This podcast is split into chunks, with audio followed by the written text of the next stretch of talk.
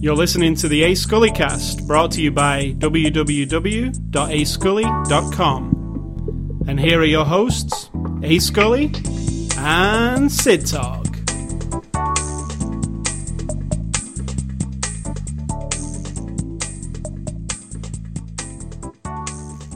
All right, Sid Talk. They have made an announcement this week that Mr. Ben Affleck will be the new Batman. Was it this week? Yes. What do you think of uh, Ben Affleck as the new? Ba- I'm Actually, he's not. He's not been announced as like he's the new Batman for Batman This movies. was not our before the of the show discussion, but I don't care okay. one way or the other because it doesn't matter. He's going to do fine, and that's it. I don't understand why people even give a shit. It's a movie, and he's going to be in it. I love Ben Affleck, but I'm This is not a good. This is not a good discussion. I'm just saying though. You're you're do you shutting me down. It's not been discussed enough. Like, Uh, not on this show. It's not. well, now I've said what I've got to say, so you say what you want to say. Yeah. Like, why do you care?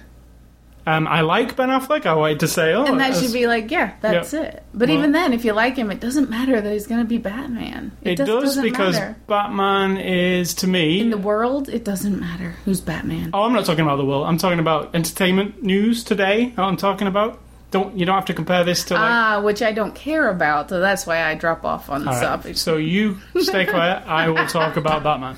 That's so- not going to happen. So Ben Affleck is the new Batman. Not that it's not that they're going and making a load of new Batman movies because they're not. Well, maybe eventually, but even Ben Affleck might be out of the deal by then, right? So they're making Man of Steel two, which is the sequel to Man of Steel that we that came out this year. Zack Snyder's remake of the Superman uh, universe, and he is going to be Batman in Man of Steel two. So only like a co-star, really. Uh, but I think they're leading up to the Justice League movie, where all the superheroes are together, like the Avengers. So they need. So hopefully he stays in to do it all the way up to the Justice League, because I hate it when they switch people out, like the Hulk in the Avengers, and then they're switching the Hulk out again now because that guy doesn't want to do it anymore. So no, you need a consistent group. I think. You know, Iron Man wouldn't be the same, would it, if it wasn't Robbie Downey Jr.? I don't think. You're not really asking me, are you? No, I mean it wouldn't, would it? It's like um, we watch a soap opera from East EastEnders from the UK, and sometimes because an actress or actor drops out, and they don't want that character to be gone, they just replace it with somebody and don't ever. But it always turns out fine. You get used to it. It turns out fine eventually, but with movies because you're not you don't see them a lot. It's just this one-off thing. Like it, it's often a bit jarring. Even in the Dark Knight trilogy, when they changed R- Rachel. Mm-hmm. that's a bit odd when you watch them in a row. It just feels a bit weird, doesn't it? It's so, you have to get over it. Like, oh, it's not her anymore. It's this, uh, but no explanation. Like, it's just oh, she a face change. That's good. So yeah, Ben Affleck. I'm excited. I saw a lot of negativity. People wanted to boycott this, and Warner Brothers were listening to it apparently, and they were going to like look into recasting because of the backlash. I don't think that's going to happen. I mean, come on, Ben Affleck's amazing. Makes makes good movies. It's boiling up in me. I'm gonna have to say it. Why does everybody care?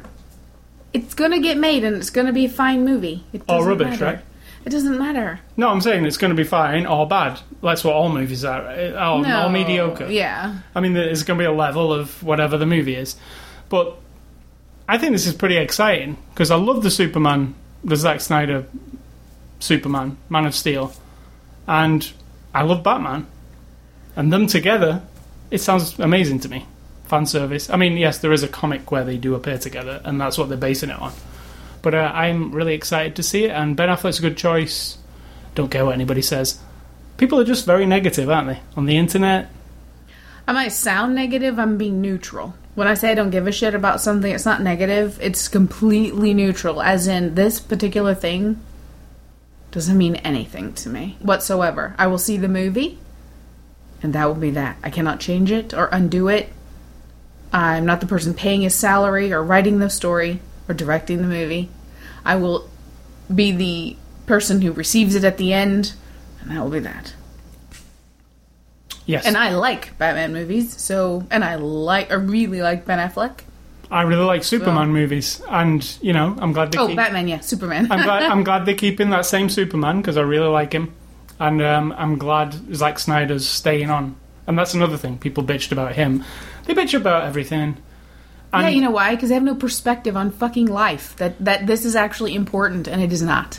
and especially um, like fanboyish uh, movies, Precisely. movies like this or Star Wars, which they'll be bitching about until it comes out, and then they'll be bitching about it because it's not as good as everybody thought it was, or something like that, right? Um, most things like that get bitched. The internet is just a load of little bitches. The world. It's not the internet. It's the whole world. The internet brings the little bitches People in life like to pretend things are more important than they are. So, it's Saturday, August the 31st, 2013. This is after the show number 290. I Af- actually thought there was only 30 days in August. I was convinced today was the first all day. Nice. After the show is our weekly podcast uh, where we review a movie.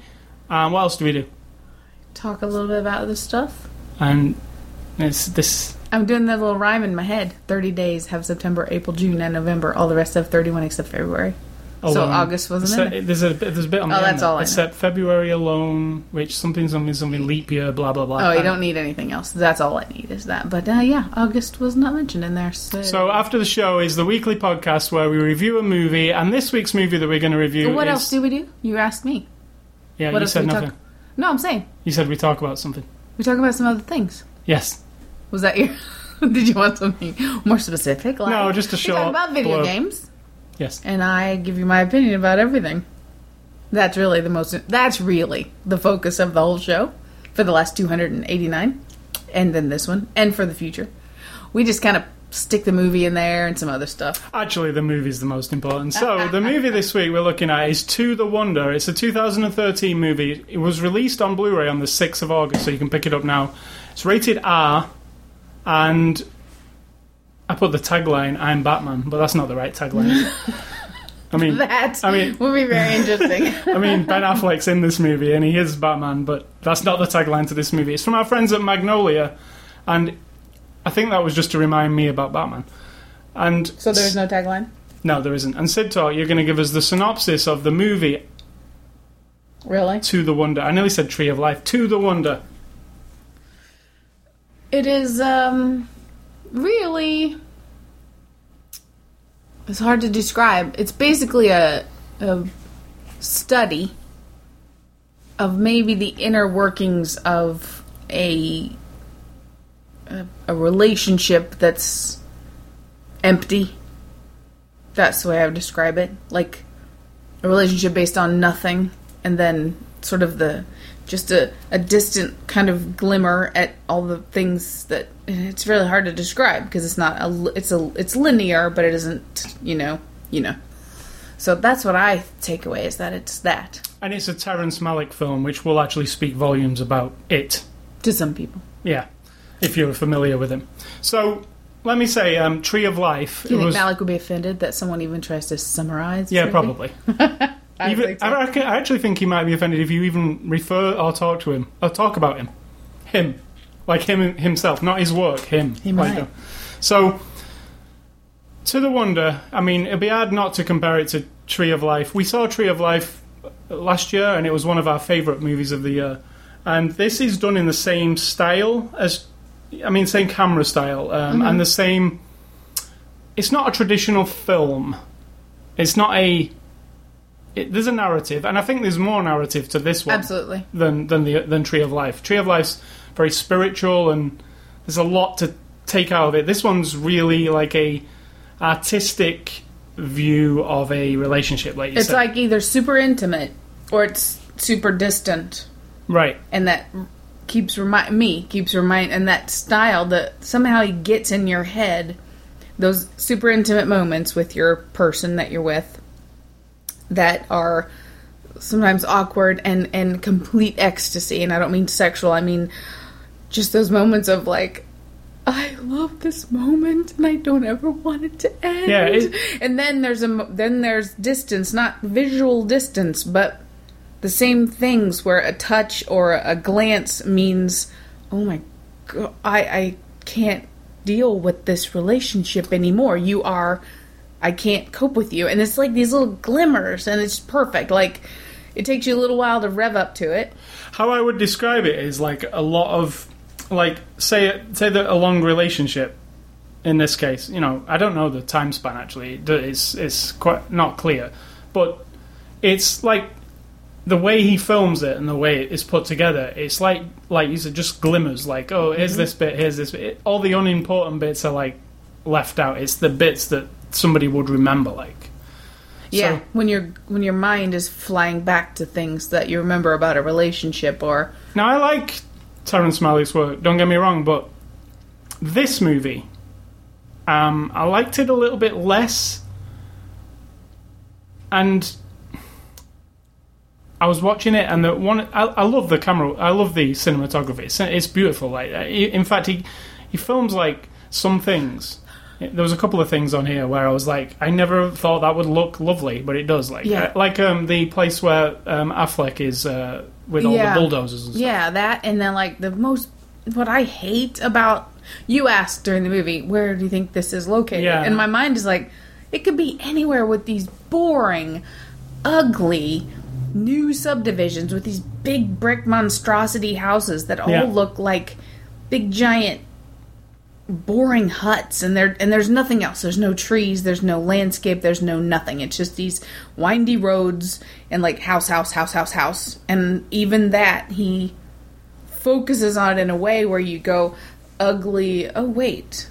Just something. And it's not like he's composing it necessarily. Like you know we do artwork so sometimes you think about balance and It's that negative floaty shape kind but of there was nothing dream-like sometimes it was like boom there's a, a a big fancy house well medium fancy built for whatever you know to draw in a family and yet look around. There's it's desolate and it's soulless and you just get it. Like oh yeah that's why you know people drive by and go oh what a nice house. But when you stare right at it you go that's just like and he does that. That's what i get from a lot of And his as, shots. as like an artistic, like I was saying, as an artistic thing, how it looks and the feel of it, I get all that. But there's all in the. If I had a negative about this movie, there's a little bit too much of the. And I Can would I dis- guess? Can I no, guess what you're no, say? No, Oh, oh. I would describe this as. Do you know when you watch like a super high end aftershave commercial, or or perfume commercial when there's like yes and, and they're waving. Yep. Uh, there's people, and they're in a long grass field, and they're looking at each other, and, and they're in love, and then it shows you the product Yep. shot. precisely A lot of it looked like that, and I was, and it was um, the main actress waving her arms around and acting childlike, and I get it. I get what it was, and they were trying to, but it, it there was a little bit too much of it for me, I, and there was points where I was kind of like, yeah, I get it, I get the relationship, and I get that Ben Affleck's real stoic and not really attached emotionally because he, he barely speaks in this movie, right? That's one of the things. He, he's detached. What do you think her her like flailing around constantly and having I sometimes think no purpose. She does nothing. She's nothing but just beautiful to him. Did you have And these moments I watching thought, this movie? is did you did you have this? Is it like he's obsessed with the true story of his life and now he's just bringing it to the screen? That's what I felt like. See, you know when you have, when you I try and connect to a movie, uh, we all do, even subconsciously. And there was a lot of scenes in this movie of, and it's just not how people work. Like people stood in rooms looking into the corner or spinning around or just standing like in an empty-ish room, like looking one looking one way, one looking the other way. I mean, yeah, I know it's artistic It's symbolic, and symbolic. metaphoric. and, it, and, it's, and it, there's a lot of religious overtones in this movie too. Uh, um, of, obvious religious overtones and underlying ones too. I, I kind of. I felt like it was not. I felt like it was the opposite. uh, I People- didn't actually. Thinking that was a thing and it's because it's not real. But there was a lot of disconnects for me. I kept disconnecting from the characters completely because of things they were doing that I know looks nice when she's, you know, she's uh, there's hints that she's a dancer. Uh, she's got some ballet shoes. She kind of does that ballet kind of moves around the room and stuff. but it got like to an overload point for me. Yeah. where I was like, Precisely. please, can I just know a bit more about her? Like, let her say something or let her. Because at some point, about a third of the way through, when you're now establishing that he has. I'm not saying that a job makes you a person or anything like that. I don't mean that. But I mean, we are seeing something of him outside of this relationship. So we get glimmers of his career. Um, and that's enough to give you some sense of maybe not just why he is the way he is, what we're seeing, the stoic kind of distant, got him But also, like, there's something else to him. She's got nothing. I mean, she has a daughter. But then it's like she's the poor. In fact, the moments like when she she's was a with- victim every time, everything that's going on. She's the moments when she's with her daughter are the more interesting moments. Like I felt like more of I was get oh yeah I'm really getting a sense of how she is as a mother. I disagree. I felt like she was completely disinterested. But then when as a she was mother. on her own, like in the middle of the movie where she comes back, and she there was a lot of scenes of her just in that living room like doing nothing, just like you say, looking out the window or looking. Now, I will tell you, there are there are people like that.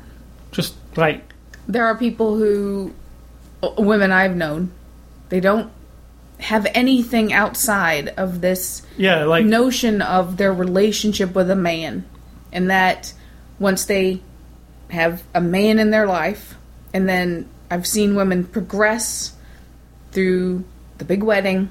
They've bought one of those houses in the suburb. They have nothing else. They have no hobby. They have no job. They have no self. It's all wrapped up in him and this dream of our thing together. So I got a little ref- a feeling of that as well. I just Like there's a dream of something here that's not happening, and that there are women who, for lack of a better word, and there's probably men too, but I've only known women myself personally, three or four different women, and they just. I I don't know, as my grandma would say, they just knock around the house, but not with any purpose. They don't like I think of my grandma who didn't have a job outside of the house necessarily, but everything she did in her in their house was for the family and she was interested and she was enthusiastic and she was like it was like her love to do it. Then there are these women who unless that husband responds to them sexually, emotionally, financially, and and is like that's their whole thing. There's no interface without that man around. So they just they buy shit to decorate and then they sit around and read novels and I mean you might think these are fictional people, but they're real people and one of their problems is they're like this young lady who is sort of model-esque beautiful. but unfortunately, nothing else has happened to her in her But life. unfortunately, because of the narrative and the way this movie is, and there really is very little dialogue. oh yeah. The only dialogue there really is is like some voiceover on occasion and Uh, some talking to people. The main characters really don't talk to each other or anybody, right? So, Very little.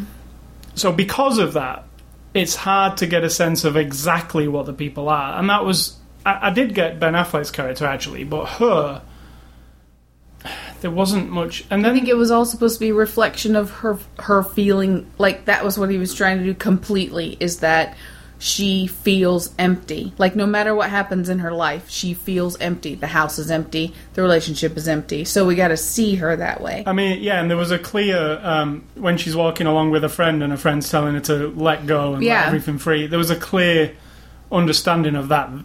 You know, she didn't want she was afraid to She actually go didn't either want way, to. yeah. yeah. She just was not happy, but happy. It's it's.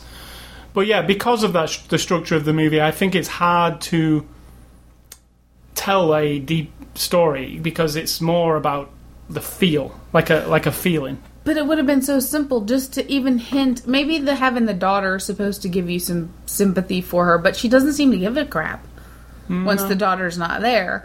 That That's what I mean. There's no it's all about I in her my vision of her, and this is why I couldn't connect with her at all. You know how if you if I don't feel for a person in a movie, good or bad, like I was neutral. I didn't dislike her Right. at all. She was lovely, and I did like what she was bringing.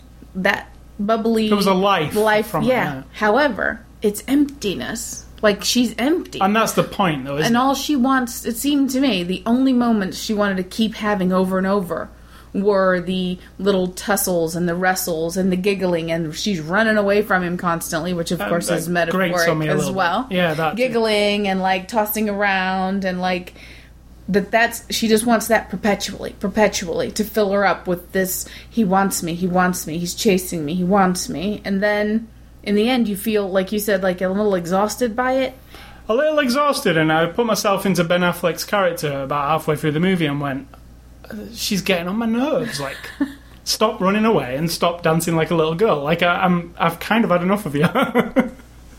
so, I got, I got to that point in my head. i'll i'll remember that i will not dance Like, if I see you spin round one more time, like, like a top, with her little Yeah. hair flailing around and I, know- and I know visually it looks. is she not good. like your female fantasy because that's what i think men think that's what they I want I mean, she's beautiful, but I don't. It's very vapid.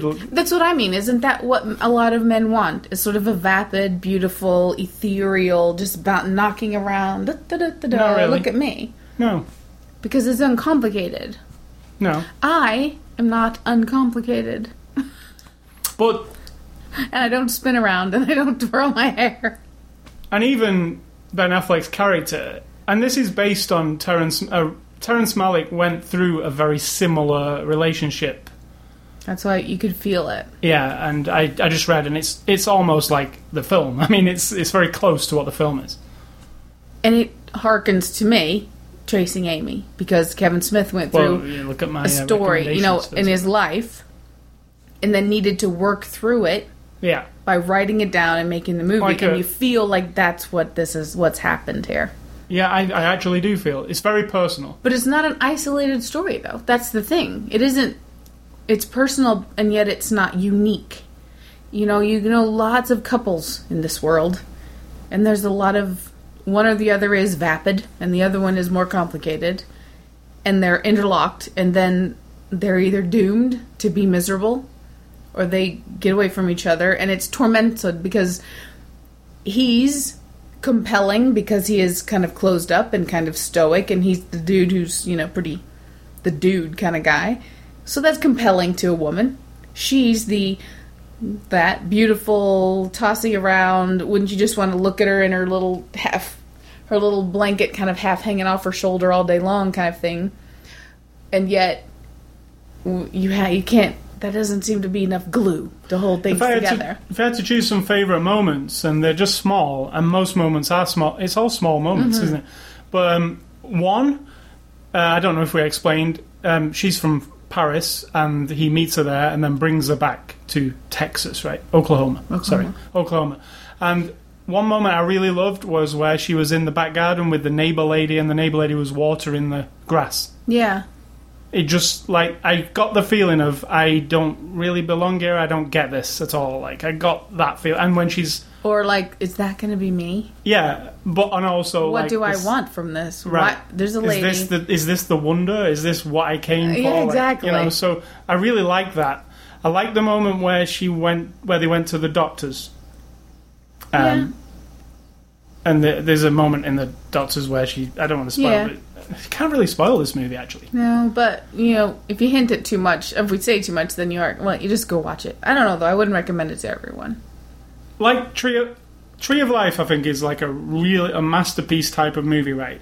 But its its idea is huge. Also, it's a really huge idea. It's um the idea is bigger than the film, and the style of that film works perfectly because it spans this massive thing. It's like uh, it's, About as massive as you can get. And, and then there's these personal moments with the Brad Pitt character in Tree of Life, which act like the To the Wonder is just like that, but it's the like that. relationship between them, where the wife is in Tree of Life, she is also appears to be, you know, but it's set in a different time. Yeah, So your brain goes, okay, that was the 50s. She's the housewife. He's the man who's, the, you know, kind of a dickhead with the kids and blah, blah, blah, and kind of the man, the money earner and all that. So you accept and connect with her as being tormented a bit by the relationship or whatever's going on. Whereas in this one, it's like you get, like, I, I know this sounds really awful, but I don't give a shit. Um, it's almost like you're like, it's 2013, lady. You know, if you're so freaking miserable, in this big brand new house, which I find uh, abhorrent, but some people will love it. Big brand new house, completely brand new life. Apparently, someone's paying for your whole life, so you might as well just make a life for yourself. And she, she just, it's like she refuses, and that makes me, like, like, turn off to her. And one of the other great moments on of is the moment where they have an argument Oh yeah, that was a good one. and it kind of goes off like Yeah, fight. yeah. Um, I thought that was really well done. I, it felt real to me. There was Tree of Life did the argument really well too, if you remember. It did, yeah. Yeah. There's some real. This there are some very real moments, but I just feel, and I love this style of filmmaking that he's developed, and I, I've never seen it anywhere else. It's like unique to him. I feel, unless I mean, I've not seen a lot of. He, he, apparently, he's inspired by like French cinema, and maybe there's a lot of you know this kind of narrative. But I really like what he does with it. But I don't feel this story. I don't think it's weighty Her monologue seems very. French, you know, or very um, European, as in it's kind of poetic and it's that sort of youthful I just love. mean love gets turned into like poetry kind of thing, and that's why the whole movie seemed that way to me. Kind Right. of it- it's art house, if you want to call it that. I mean, it's it's like it's like Tree of Life, the middle part of Tree of Life. That part, it's very much in that style, but a modern day tale, right? I mean, it's the camera is obviously the same thing. It's more linear though. It's you can actually feel the story. It's not. Mm-hmm. y- You, Tree of Life, not all the time do you know what's happening. no, In this, you do. Yeah. You do. But then you kind of do. yeah, but then I just feel there's long shots that are too much. Like, I, I, I'm not being like simple or anything. Going well, you know, I if if you're gonna have a girl spinning around in a room, I only need to see it for a minute. You don't need to give me five minutes of it. There wasn't five minutes of it, but if you add I, I mean, together, I'm just, I'm yeah, just, I'm saying, you know, I'm saying, oh no, give me less of that because I get it. I don't need to see it. And it visuals, visually, it is interesting, but after a little while, I do start to glaze over a little bit with it and go, please, somebody show something to me. Like, you don't. I know there's no not much speaking. I- I really wanted people to speak a- lot more because I, I, I I felt like I wasn't uh, getting the characters fully. if you replaced a lot of those individual moments of her just spinning. spinning and running Arms. and and sitting mournfully, um, which are lovely and like you said in little small doses. If you'd taken some of those moments, and maybe the whole point though was in his he had a maybe he realized about this relationship with this woman in his real life. There was nothing there. Like there's nothing there.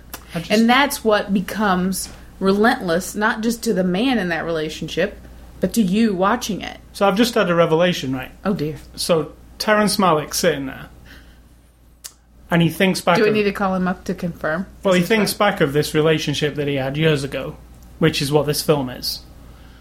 And you know, when you do think back of something, you don't remember it, do you? Absolutely. You just remember Little glimmers. punctuated parts, like oh, there's a violent part, there's a lovely part, there's a, and that's how it comes to you in your mind. The most passionate moments come And the worst moments. You. Yeah. They're the only things you remember, right? The worst and the best. The kind of middle bits you don't. Yeah. If you think back, like something from 20 years ago. Yeah, the things that spark you like inside. I think that's what this is then. His personal. Let me remember that. Visually, that's what I would see. These parts. The horrible parts and the very awesome, dreamy parts that seem like a dream, but know they were real. Like, you know? Yeah, when you're young, you want you want the twirling and the twisting and Yeah. the wrestling and the cuddling and the the constant um, sort of like you're drunk on.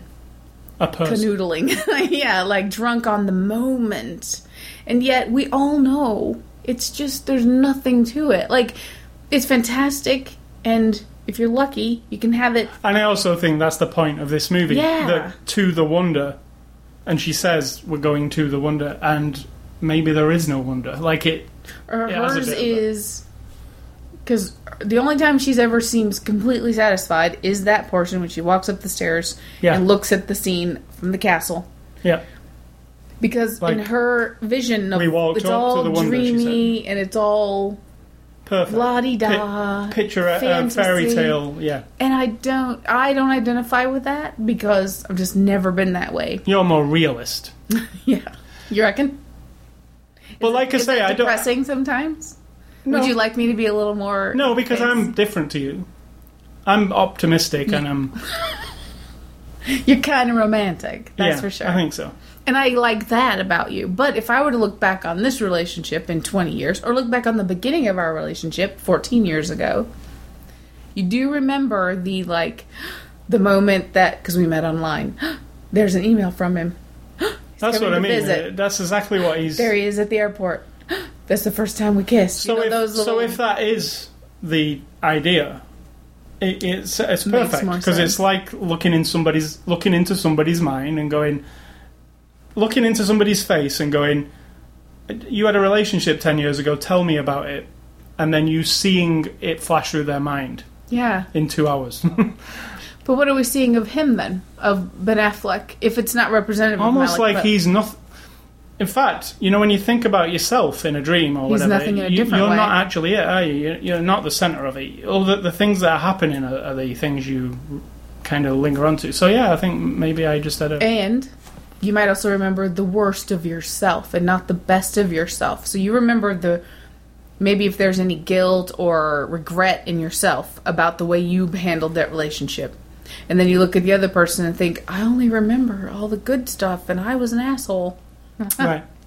I think you just twisted around your vision of this movie. Yeah, I think. Live. Yeah, because I wasn't thinking that way while I was watching it. But when you do think about that, Because he's very internal, I believe. yeah, And so if you think of it, him being It's able to take movie. that from the inside of you and get that across and he did. is a big deal. And the bit with Rachel McAdams where he meets this girl who he knew from school, I guess, or younger Coulda- you could have cut that part out for me. I'll be honest. What I was about to get at is he chose two women who like to spin around and put their arms up in the air. yes. So he must maybe that's just his thought of women in his life. That's how he sees them, like this Why can't women be this way all the time? ethereal angel type lady who drifts through his life. Like, And yet both of them want the same thing. yeah, they do. I want to marry you. Yeah, I want to marry you. and then I'll be I want a baby with you. I want a Otherwise, I'm just useless. Like, I, other, I, I mean, not, not just useless. My, I'm emotionally shut down until this happens to me. And even when it happens, then I'm not happy then either. I just had one of those moments for you because that's like that's awesome. That you Well, I know. put it into words. It definitely yeah. knows to with the Rachel McAdams character because She starts out a little more you start, together. you start off going, "Well, But what a nice she, lady," and then she melts like, "Oh." into this twisty, hair blowy in the cornfield or wheat field kind of thing. So if you go, if you date Terrence Malick, does he just take you to a wheat field immediately and say, "Spin, spin"? Put on a flowy dress, grow your hair out, and uh, get here. I'll give you this scarf, and I want you to just. I'm gonna. I need just- a memory for. And I'm going to uh, make a movie in 20 years about I need this. you to pretend to go in slow motion. we're terrible Yeah, but because we're not. joking aside, I get the artistic merits of this film. I love Tree of Life, and I really enjoyed this.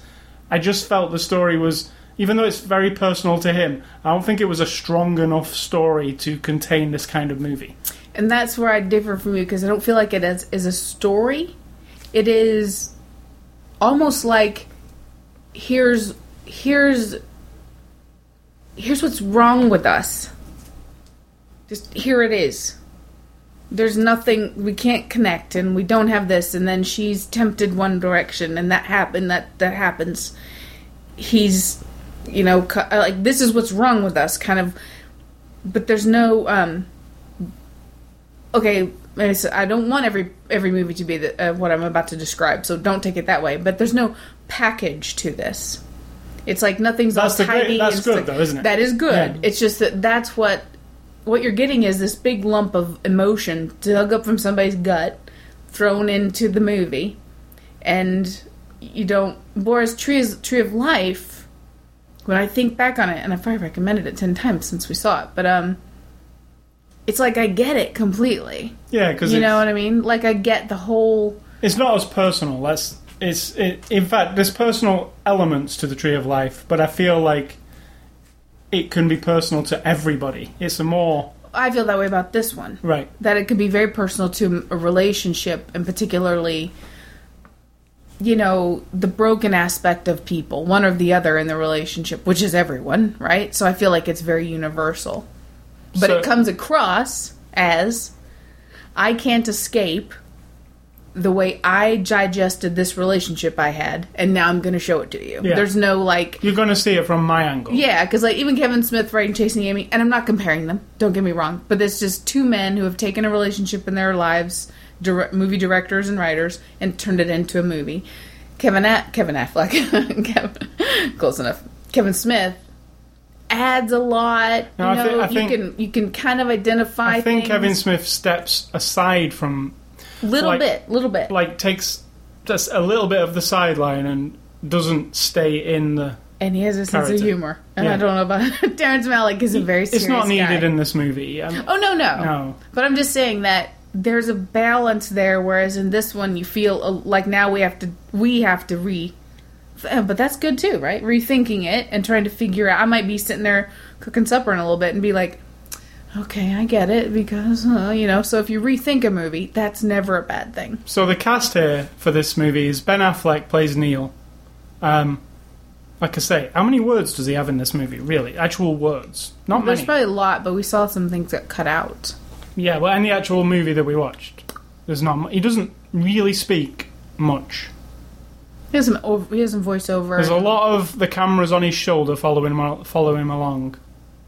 And there's a lot of speaking, but we don't get to hear what they say. Yeah, have we have we said that this isn't a traditional kind of movie? It's not. this, I think we kind of that comes Yeah, across. that's what I mean. So, Olga Kurylenko's the leading lady. Um, I really like her. She's from Quantum of Solace. Um, that's where we know her from. She was from something else we watched the other day too. Um, I've never seen her in anything like this. So, I mean, we've only ever seen her. You know, what was she? She was a Bond girl in in Quantum of Solace, right? So, this is more of a acting school kind of thing. I see it as like a improvising, isn't it? It's a lot of improvising. In fact, the whole movie's pretty much improvised. Not much of a script. It's, It's not really about feeling. acting. Yeah, it's a very. We're gonna again dig up your feelings, and I want you to wear it on your face and wear it in your behavior. I mean, there's the scene where you're just like the same as. I'm telling you what, Ben's not. I don't care what anybody says. I like Ben Affleck. I like the way he acts. I like the way he puts his whole. I think self he's good in this, Moments. uh, but You don't get very connected to him. nobody's the star of this movie. The star of this movie is the camera work and the, you know, the style Yeah. of it. Really. The idea. Uh, Rachel McAdams plays Jane. You know, it's a small portion in the middle. It's it's important to the plot. Um, she uh, she's good for what Is she it is. important to the plot? Uh, Think about it. I- It doesn't plot's affect the like out- too strong a word, isn't it? Really, because it's not really a plot. It's just a and it doesn't affect anything because you've got. It doesn't, but. I, in, for some reason, it felt kind of realistic to me. Even though she didn't. But there again, now I'm that a dude would diverge diverge. Yeah, yeah, sure. For, to somebody from his past, because it's easier. and he can't connect to anybody Right. fully commit i mean to anyone so it's fair to say And there's going to be a string of women and his inner monologue said she's she's not changed. Like it was easy, kind of, to fit Yep, back yep. in there. you're right Um, and Javier Bardem plays Father Quintana. i think he had the most substance of every all the characters I do. And there was some interesting scenes where he was actually kind of interviewing real people from this town where it not was filmed. interview, i mean he was Not interviewing, but like priesting yeah, priesting. walking around spreading the word well, he was just help he was just trying to work out his own faith and lift people up what he could in a very desolate place like a a side story kind of, but it ties into the story also slightly. But I did enjoy it. It kind of broke away from the it's spinning. the same to me because his spinning. his fantasy of his relationship with God is along the same lines as these people's fantasy of the- being in a, of a marriage and having a home in the suburbs. And so and they're all flawed Yeah, because it doesn't work that way unless you keep yourself completely deluded. right. And these people that's crumbling. So everybody's like having a hard time.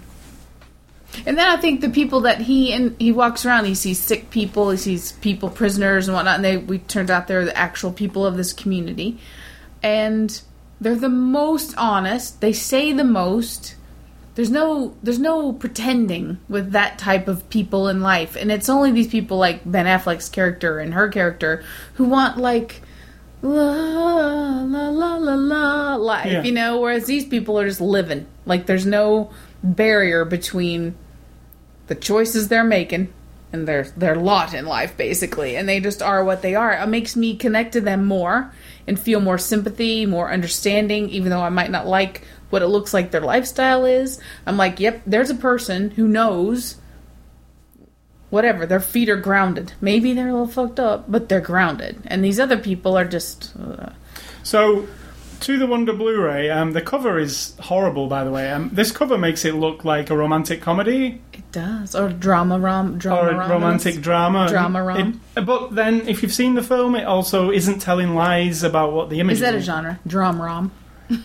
Um, interestingly enough, this movie, uh, Roger Ebert's, just before he, this was the last movie he saw or reviewed, even submitted the last review last he last submitted. review he submitted, and there's a quote from him on the back here, and I actually really agree with this quote. And the quote says, "Malick, who is surely one of the most romantic and spiritual of filmmakers, appears almost naked here before his own audience.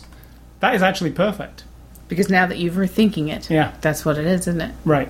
Putting his inner self up there. But that doesn't make this cover of this Blu-ray any better. No. It could have been so if it could have been white with just that quote all over the front, that would have been You, you I don't know if you can see this image, but the image of the castle on the hill, That uh, from the, that just that with To the Wonder would be awesome. But we have to have the faces of the people because we need to sell the movie, don't we? To idiots or to people. Actually, the, if you saw this cover and then took this movie home, this would you'd be like, "What is this? I'm Yeah. turning this off." Absolutely. There are many people who would be like, what the hell? It- now, there are people who might be surprised into. Yeah, but it's kind of a trick. Once you get the gist of what's going on, there are going to be. I'm only speaking as a woman. There's gonna be lots of women who start to identify with a certain element of it. right. That's what. so the disc The has disc the has picture the on image it, which should be the cover of the movie. but it that would- makes it look like some sort of Dracula horror movie. Yeah, but I think that is more appropriate for this movie. Why can't we ever have ones that are sideways? By the way, who cares if it's straight up and down? I don't know. You know, portrait, landscape. Let's shake. You mean on the bit. Blu-ray cover? Actually, it uh. Fight Club is a sideways one with the bar of soap. You have to turn it sideways for it to be right. There you go. Yeah. Um, all right. So there are some extras here, and again, we've talked about two Terrence Malick films now. What do the extras tell you about Terrence Malick? That everybody talks about him like uh, a he's dead or b he's a god and so either way he's, he's And he out must of the not picture be. He must not be in daylight. you claim we're not even ever seeing the back of his head even though the documentary film No. is coming around behind the camera and stuff i'm like is that him is that him nope nope nope nope so he is this also ethereal romanticized figure and that people talk about him just All like the time. Terry this, Terry that, but they're not in sort of a weird, like guru kind of, you know, like a follower. no, it's like, oh, we work with him, and this is what we think of him. But He is absent, are not to see him, or which is funny because this movie is all him. yeah. So to remove himself So from perhaps his perhaps his point is you don't need to listen to me talk. my movie is is my. That's what I said. Some yeah. people like their art to speak for itself. Um, so there are some extras. There's the making of To the Wonder. It's about ten minutes long. Terrence Malick's not involved in the making of. Everybody else is. It's not really the making of. I don't think. It's just uh, some talking heads. And then there's a bunch of other uh, I mean, they hint at they talk about how they got the town and one of the how they producers. did the cast and stuff. So that's good. Um, in fact, the cinematographer who he's worked with now twice, Tree of Life and this, he doesn't actually talk. You see him in action, he doesn't really talk though. Um, maybe they And then there's some other featurettes, but they're kind of contradiction. Not is it? No, they're very similar to if you watch the. Not just similar; it's the same exact clips. Yeah, they just clips. clip them out and then stick it's them off like by themselves. it's like they assembled four different versions of the same thing, so it's going to go over itself a few times. And then there's the theatrical trailer, and that is it for the extras. Um, we should have watched the trailer. I'd be interested to see what it how they portray tries it. to portray you. So, in conclusion, I couldn't recommend this to everybody, and I know why. And but if you like to, And you ha- have certain people in your brain right this second, don't you? I have a lot of people in my brain, and Someone It's, listening to it right now. no, it's actually most people, to be honest. Mm-hmm. But if you are like a, a lover of film and the craft of film, and and a very personal story Yeah, told you're in a able to- different way to what you've ever seen it told before, and you are able to tap into like your emotions because that's if you can't then all you're gonna see is what you see right. and you're not gonna dig any deeper and you're gonna be like they're not even talking and they're like the camera's moving and she keeps twisting around oh well she's cute i'll just look at her twist around and hopefully she gets naked but she does not but i'm just telling you so She does actually, barely but like still, i'm disappointed It's not the reason. To, not the reason to watch it. Um, In fact, Amy, what's her name? McAdams. She gets more naked than Kurylenko. Rachel McAdams. Rachel. Yeah, but yeah, it's it's an it's an art piece. It, it it's a s- visually stunning, but not for everybody.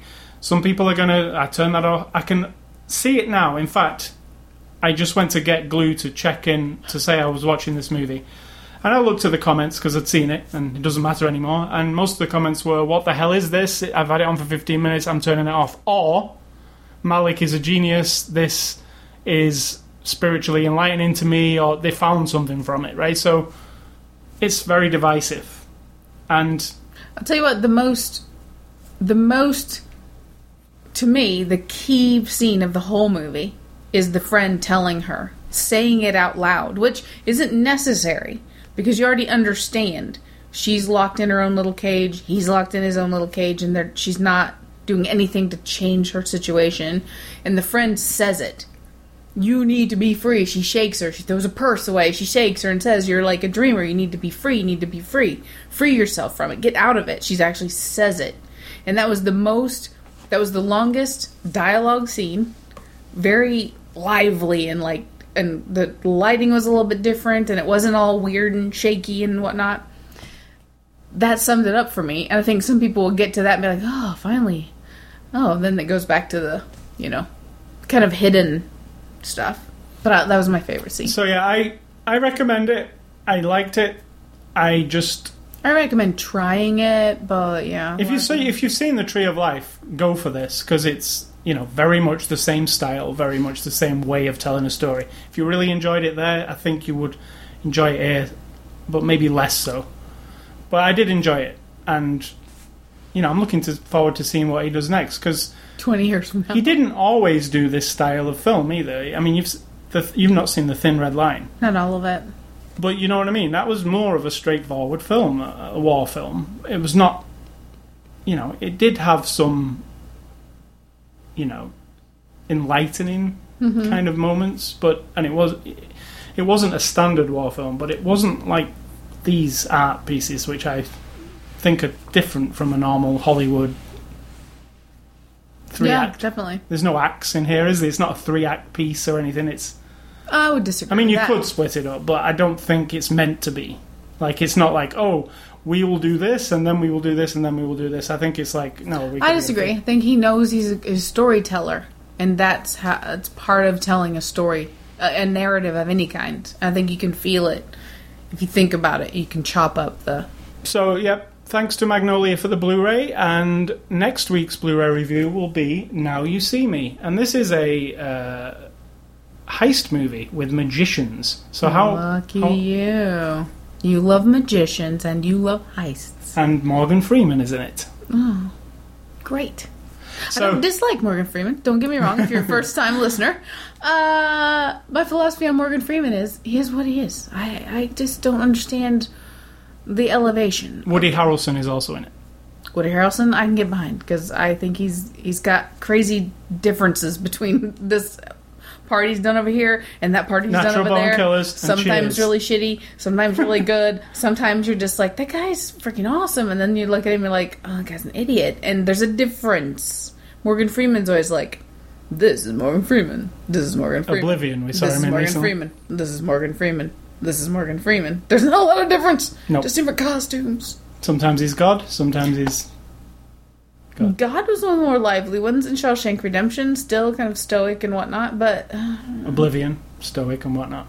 Yeah, but he's a little bit spicy, but eh, we'll see. We'll see what happens. Maybe if he's a magician heister, might be. All right, so go to uh, ascully.com if you want to win some Blu-rays. We've got a few uh, this week. In fact, we've got a new one that you can win called Slightly Single in LA. There's three copies up for grabs. Go there and enter. Um, movie year. What is this thing? Movie year.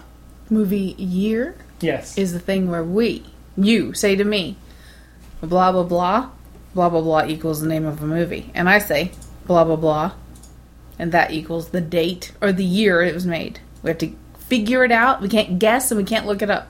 I mean, you can guess. I won't know the difference, but you can't look it up. I'll go first.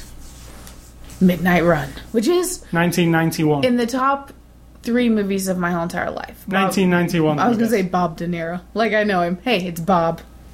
And Charles Grodin. I already gave my answer. what was it? 1991. That's incorrect. You want to try again? no.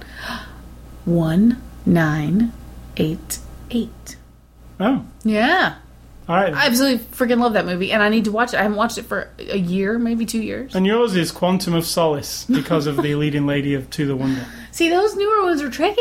That's tricky. I'm gonna say two thousand and one. Wow. Oh, way off. Oh, 2008. oh. Fair enough. So we were both way off today. Way off today. That's Yeah. fair. So that's movie year. And Did we you learn hope- anything I did actually. I learned that Midnight Run was actually later than I thought it was. earlier? 19 You said 1991. It's oh, you said 1988. 1988. Yeah. I thought you said 1998. That's what I, One. was I said it very clearly. In fact, one nine eight eight. I don't respond to just singular numbers like that. In the Lord's year, one thousand nine hundred and eighty-eight. So, um, movie recommendations for this week. I always base mine on the movie we just watched. So I'm going with Lost in Translation. Stop touching your hair. I'm going with Lost in Translation, which is a kind of um, ethereal relationship Mm. thing. Maybe we're using the word ethereal too much this time, but I know what you mean. Yeah, it's kind of like a dream-like thing to me. It's Yeah, and it focuses more less on the sort of like height of those romantic moments and more about the fun of the newness of a person to kind of bring you to life a little bit in a in the moment. and my second one's Chasing Amy because of Ben Affleck. And if you want to see Ben Affleck do a relationship emotional performance, the, 20 sce- years ago. the scene in Chasing Amy is still powerful to this day. I think. When he got out of the truck this time, I was like, "Ooh, Yeah. Here it comes! Here that comes was Ben being but good." that was a good scene too. That was really good. Because I saw anger, I was frightened. real anger like yeah. Yeah, yeah.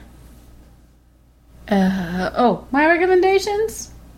I'm gonna go with the lazy one, Tree of Life. I'm recommending it because it sticks in my mind. There are times when I just think of it. Like a person who takes on the story of the creation of the universe all the way up through a grown man in present day coping with a tumultuous childhood in a way that is beautiful and so that's uh, there's more I could say, but that's why true. We've And reviewed it. Go and and listen to the uh, review. yeah, you probably won't hear much bad.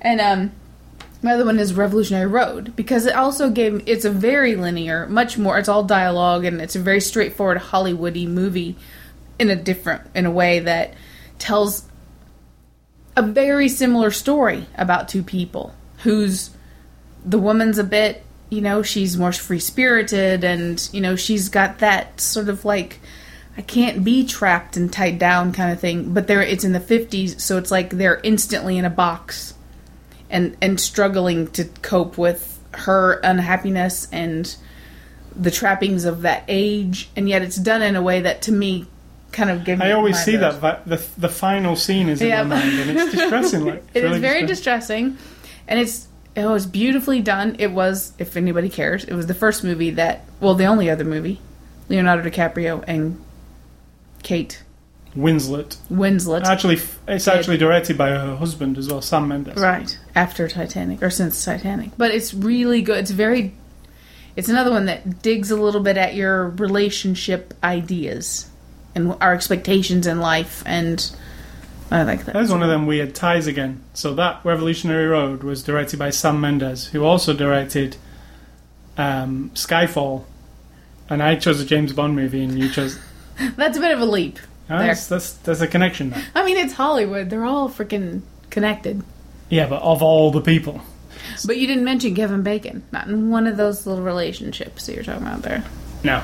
So games and A Scully stuff this week. I've been playing a new game. Well, it's not new, but it was uh, on PlayStation Plus this week. And it's called Tokyo Jungle. Now, Are we taking a different direction here? I think. This is a really interesting game, and, and like I said to you, I don't think I've ever seen anything like this game. So, what this game is is there's a world like ending event of undisclosed. All the humans have gone, and it's set, it's set in Tokyo. Then the world hasn't ended. Not Just the world humans ending, are gone. human ending. So Tokyo is um, it's set in Tokyo, and the first thing you are told is you are a Pomeranian dog, which is one of those little um, Sharon Osbourne dogs I like to call them. And uh, you wake up in your apartment, and your owner has been dead for quite some time, and it's time for you to set off into Tokyo to survive. Uh, you know, and the survival of you being this little dog, this is how you start off, is going into Tokyo and finding food. Predators will attack, either running away or fighting predators, and eventually finding a mate and mating to further your species instead of it dying out. So, the Pomeranian dog would probably die out fairly easily, right? Because there's a lot of bigger predators are out there. Sure. So the start of the game, when you're this little dog, is quite difficult because you can't really go up against anybody. But eventually, you unlock new characters, and you can see the silhouettes of all the characters you're going to unlock eventually. I've only unlocked a cat and a dog, but there's elephants, giraffes. It gets progressively tigers. to elephants and There's a zoo. It's explained at the beginning. the Oh, Tokyo Zoo right. spilled out. So there's, it, you know, I can imagine being a tiger is a lot easier, right? See, So- that is a movie I want to see. A really beautiful three and a half hour movie of our planet 10,000 years from now. With no humans or like five humans. And what nature in the spots where we have been. What what it would look like. Like, maybe not 10,000 years, a 1,000 years. I am Legend a little bit. stuff, yeah, but um, but it was more focused on him and the story. I want to see like that. That's the story. Maybe there is a handful of humans left, but I want to see what uh, what we've done. We like I've had anything to do with it. What it looks like, how it gets becomes. I can use my imagination, but The Last of Us. That was a good depiction of a world somewhat of the it world. wasn't far in the future for me. No. I want like ruins. You know, like now we look back on ruins that we have around the world, but I want to see ruins. So that's Tokyo Jungle. The gameplay is really fun. It's kind of like an arcade game. They're very short bursts of gameplay because you die fairly easily, um, and sometimes you. I've lasted. You actually get scored at the end of how many years you lasted, and a year is very brief. It's like a minute and a half probably, and it counts up on the screen and gives you a score every time you survive another year. And if you go and have some puppies, and you die, one of your puppies takes over from you. So it's always advantageous to go and have some puppies. Right. Because otherwise it's just you and you're dead, right? So you can carry on as your puppy. And your puppy inherits characteristics of your leveling up. Of course. So if you level up and you're really fighting everybody, your puppy will be a good fighter. But if you're good at finding food, you... so it goes on like that. And it's a very quick, like, I, I want to play it now. Like, I- Is there any like mating with dogs and cats together? Did you try that? you can't mate with anything that's not your own Okay. thing.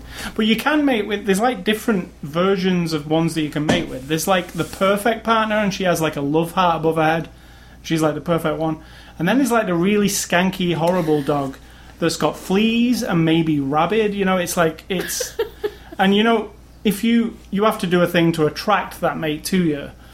So what it usually involves is the mate needs to see you kill several creatures so it knows that you're strong and that you can, you know. But yeah, if you get the mangy flea-ridden dog following you around, that gives you fleas, and then if you mate with her, your pups can be kind of backward and weird, like they they don't walk properly. It's it's interesting, very interesting concept, um, and it's really very cheap. It's three dollars on the PlayStation Network, so um, definitely worth it. The The other game I've been playing is on the Xbox 360, and the reason I bought this game this week is Microsoft had this thing where they've converted Microsoft points into money now. So now you don't buy anything with Microsoft points. And I had a bunch of Microsoft points in my place in my Xbox account, and they converted it to money. And there's a game that came out that looked really cool, so I used the converted money to buy this game. And this game's called. I don't think the conversion has anything to do with that. You would have. It, well, it reminded me I had some money in my account. Okay. So, and I had like twenty dollars, and this game was fifteen, and it's called Brothers: A Tale of Two Sons, and it's about these two brothers, uh, an older brother and a younger brother. So I would say like six years old and eleven years old, maybe six and fourteen. You can't really tell, but one's the older brother, one's the younger brother. Now, the unique thing about this game, and I will compare it directly to Ico.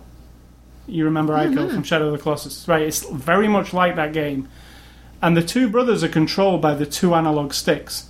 So little brother's controlled by one, and big brother's controlled by the other. And the only other buttons you use are the triggers. And the, what the triggers do are whatever the action is. So if I stand brother one next to brother two and press the relevant trigger, he might throw a ball at him or pick him up and put him on his shoulders. So the whole thing is at the beginning, your parents would die horribly, and well, not horribly. You don't know how they died. They're dead. Which is horrible. Yeah. And the little brother's at the grave of the mother crying. And the big brother, they have to go on a journey for, I don't know why or what. It's going to become clear. But this is like a magical world. There's trees that come to life. There's, it's very much like Shadow of the Colossus. It's that kind of feeling world. And you're in direct control of both brothers. And with each one on one stick, it's very, that's also unique. It's, you know, I think you could, me and you could play this and hold half the controller each. So you could do that, yeah, because because it's one controller and one trigger. So if if we, you could play as a couple, like because you could control a brother each. If you're playing it yourself, it has that pat your head, Yep. rub your tummy One's kind moving, the other one's standing still. right. probably. So and you, yeah, or or if you try to do them together, it kind of misfires in your mind and you make a mistake. So you've got to be very careful. Like, oh, I'll move this guy there, and then I move because they have to help themselves over obstacles. Like little brother can't swim, so whenever there's any water, he has to sit on, get on big brother's shoulders and put his arms around his neck, and he swims him over. So it's interesting. It's like a puzzle game because there's puzzles along the way. They talk in that weird Simlish kind of to each other, kind of like Ico. Yeah. But you kind of know what they're saying to each other without even hearing them, just by their expressions. And sometimes they stop, and if you pull the triggers, they'll play. Like you find a ball at one point, and you can play a game of throwing the ball to each other. It's very artistic, like a Malick film, but in the gaming sense, you know, it's like you know Flower or those kind of games where it's not for everybody. But if you do enjoy these type of games, I think you'd enjoy it. Um, that's it for games for me this week. Two new games come out next week. I'll talk about next week. Diablo 3, which I've played to death on the PC, but there's finally a console version. I don't think I'm that interested because the PC was uh, amazing and why yeah. It's a point and click game with a mouse. I can't really see it working as well on the console. Maybe it will. I don't know. Uh, and the other one is Rayman Le- Rayman Legends, which I really like the Rayman games. They've got this. You mean Rayman? yeah, Rayman or Rayman. It's not Raymond. it's Rayman. But uh, yeah, it's Rayman Legends, and it's a the new Rayman game, and it, it's awesome. I, what I love about Rayman is the artwork of it. It's like a cartoon come to life. It I'll talk is. about it more next week, um, but I think it's going to be a big hit. So, Sid Talk, what is for dinner this weekend? And let's just say, when you hear me on this podcast say what's for dinner, what is this segment? I think that's kind of self-explanatory. I say to you, what's for Why are we telling people this? I don't know. Well, it started with you making a lot of recipes up and telling the Oh, people about your recipes. Oh, oh my god, now you just made me feel like super lazy. And why did we start that? Because we became became. We didn't become. But I mean, we stopped eating meat a few years ago. And then it was like, well, what are we making? What are we having? Um I uh, I don't really make I do make something at least every week, but not You on do? movie day. No. Movie day is always the lazy Because day. we want to just like Uh, yeah. watch a movie and chill out. Like, So today, I'm not making anything from scratch. I am making some Gardein quote Yep. unquote chicken strip. Not things. a Morning Star product. not a Gardein Morningstar product. product. Gardein. And some fries and whatever frozen vegetable. Maybe the leftover. Oh, well. Ah, okay. We had homegrown by my sister green beans in the crock pot. Uh, and there's leftovers of those. That's what we'll have. So there's some homegrown something for you. So here's your recipe a big wad of freshly snapped, freshly grown, picked green beans in the crock pot with a bunch of water. Put it on high some curry powder, salt, pepper, and I put in about two tablespoons of sugar. And I don't know why, but I think uh, my grandma always did. I don't know why. I have no idea. I think it, they say it's soft. I don't know why. I have to look it up. But it was automatic. Oh yeah, got a little sugar in there. So let them cook for how long? Like ten hours Yeah. on high, and then low, and then warm, and then high. So I don't have a number for that, Just but left them in the crock pot all day, but all night and all day. they turn out just amazing. They're not mushy. They got a few strings, but I mean they're homegrown, so they're Um, kind of natural. And what's your advice for this week? Don't worry about it. Now that doesn't apply to everything, but worrying, well, it kind of does. Like, if I sat here, and as we've had, you know, recent death in our family, and my cousin is still, uh, her head injury is very bad, so um, still not even aware at this point that her daughter passed or died in the wreck. And it's been two weeks now, two and a half weeks. And it makes you realize that I can't, I can sit here all day and, and wonder about her and worry about, like, how's this going to affect not only her, but her direct parent, her parents, which would be my aunt, and then my mother is her aunt, and the rest of our family is and I can worry about it and I can worry about the moment when she has to learn about it and and I can sit here and fret over it and be like oh my god and you you you make like this ball of well it's shit but it's like this stringy horrible ball inside of you of worry. And in this moment I can do nothing I can do nothing for her, to her. I cannot bring Cheyenne back to life. I cannot fix her head, Ember's head. I can't I can't give my aunt any different kind of strength that she's going to need to cope with not only her granddaughter being dead but her daughter being possibly impaired. I can't make my mother any stronger. I can't do anything. I can support them, I can ask them how they are, things like that, but I can't change the situation. So to worry about it is a hundred percent useless. It is absolutely useless. If I thought there was a plan I could put in place, which I will, because in the next few weeks she may be moving to a hospital that's near to us, and I'll say, "What the hell?" Thursdays, because I'm not at work or anything, I'll go spend the day and you know chat with her and take her some music. And what people are doing is talking with her all day, and just you know somebody from the family's been with her all the time. I'll do that. That is something I can do. I may not be able to fix her, but that is a plan I can make, a thing I can do, and I can put that energy that I could sit and, and wonder about it and worry about it. And then what you do is you also transfer and you say, like, what if that was me? What if that was my sister? What if that was my nephew? What if that was my niece? And that's, it's all like, unless you're going to put something into action, like turn that into reminding your family to always wear seatbelts. Remind your nieces and nephews how much you love them. Talk to your nieces and nephews more than you did before. Talk to your other cousins more than you did before. If you're going to put it into action, this is my specific situation, then that's fine. Take that energy. But if you just sit and let it rot in your gut and then turn it all into about you, like, oh, poor me, I've got this thing to worry about that I can't even do anything about, just don't. Like, you can there is a switch in your brain. You can turn it off and on or transform it into something positive or something productive at least. That goes for everything. Like say you're up to your eyeballs in debt and tomorrow they're going to call and turn off your electricity. Well guess what? In this moment while you're taking a shit at 10 o'clock at night the night before you can't do anything about it. Like you you physically cannot do anything so until tomorrow, when the time comes and you need to do something about it, then you can, you know. Or I you mean- could, when after you took the shit, go and make some money quick and pay them tomorrow. what do you recommend? That's what I'm saying. That's true. If you think, well, I guess I'll go give some blowjobs on the corner and make some money and pay my bill. I'm saying that's a plan of action. I'm not approving it. I'm True. just saying. if that if you're gonna uh-huh. turn but if you're gonna let it just fester in you and then it boils over it, it starts to infect other people around you. When in fact it's just your mind that will not let go of it or figure out how to cope with it or figure out how to turn it into something else. Like so the worrying part i i, I mean I, I worry fleetingly about certain things you know just like it comes to you and you think to yourself I wonder if, and I wonder how, and mm, I'm concerned about this, but I think being concerned is different than worrying. And then I get in my mind, okay, what in this moment can I do to fix that, change that, do anything about it? Probably nothing. Maybe tomorrow I can. Right now I cannot. Is there a plan I can put in place?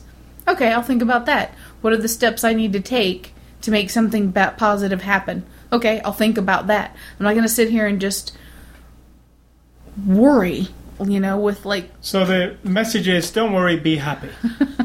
no, you don't have to be happy. In the great words of Bob no, no, McFerrin. No. You don't have to be happy. I don't know if I believe in true happiness or anything All like right, that. don't worry, don't be happy. No, not don't be happy. Just don't worry about it. Just turn that into something else.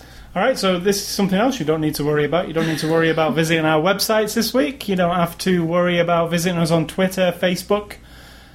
You, you, should worry about this though. Going to the either the Zune Marketplace, the iTunes Music Store, Stitcher, which is a new place where we've got our podcast, or the RSS feed. Just go to ascully.com, click on the word podcast.